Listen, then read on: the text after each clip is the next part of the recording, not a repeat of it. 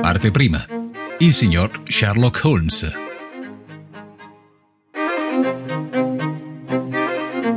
Nell'anno 1878 mi laureai in medicina all'Università di Londra e mi trasferì a Netley per seguire un corso prescritto per i medici militari. Finiti gli studi a Netley, venni destinato al quinto reggimento fucilieri Northumberland. Allora il reggimento era a distanza in India e prima che io lo raggiungessi scoppiò la seconda guerra afghana. Sbarcato a Bombay, seppi che le truppe, avanzate attraverso i passi montani, si trovavano già in territorio nemico. Con molti altri ufficiali che si trovavano nella mia stessa situazione, partii ugualmente per raggiungerle e riuscii ad arrivare sano e salvo a Kandahar, dove trovai il mio reggimento e assunsi le mie nuove funzioni. La campagna fruttò onori e promozioni a molti, ma a me portò solo guai e disavventure. Fui trasferito dalla mia brigata al reggimento del Berkshire, con il quale partecipai alla fatale battaglia di Maidwent. Là fui colpito alla spalla da un proiettile che mi fratturò l'osso sfiorando l'arteria succlavia. Sarei caduto nelle mani dei feroci Gazzi, se non fosse stato per la devozione e il coraggio di Murray, il mio attendente che mi caricò su un cavallo e riuscì a riportarmi in salvo entro le barriere britanniche. Dolorante e indebolito per fatiche e privazioni, fui trasferito con un treno ospedale carico di feriti all'ospedale di Peshawar. Ero già in via di guarigione e avevo il permesso di passeggiare per le camerate e persino di uscire sulla veranda a prendere un po' di sole, quando fui colpito da un attacco di gastroenterite. Malattia sempre in agguato in quei paesi.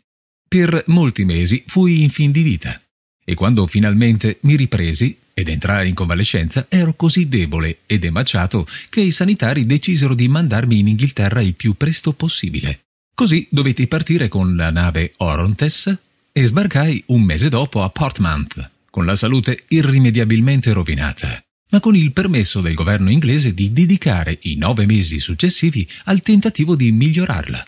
Non avevo parenti in Inghilterra e quindi ero libero come l'aria, o meglio, libero quanto lo può essere un uomo che dispone di 11 scellini e di 6 pence al giorno. Date le circostanze, era naturale che io venissi attratto da Londra, il grande immondezzaio dove tutti gli sfaccendati e i fannulloni dell'impero si riversavano irresistibilmente.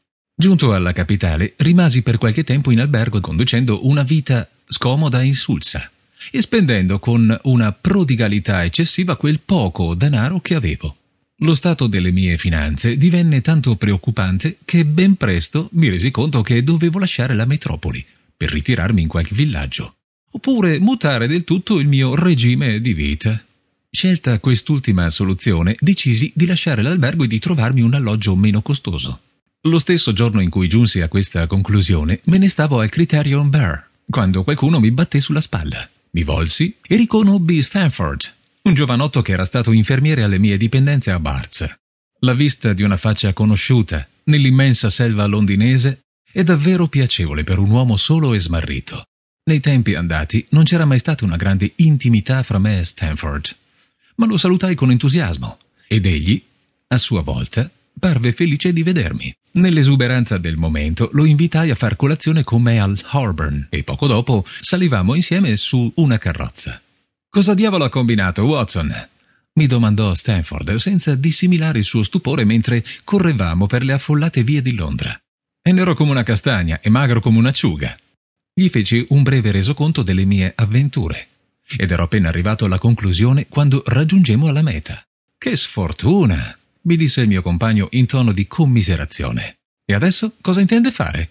Credo che mi cercherò un alloggio, risposi. Voglio vedere se è possibile trovare una stanza decente ad un prezzo ragionevole. Che strana coincidenza, ribatté lui. Lei è il secondo oggi, a cui sento fare lo stesso discorso. E chi era il primo?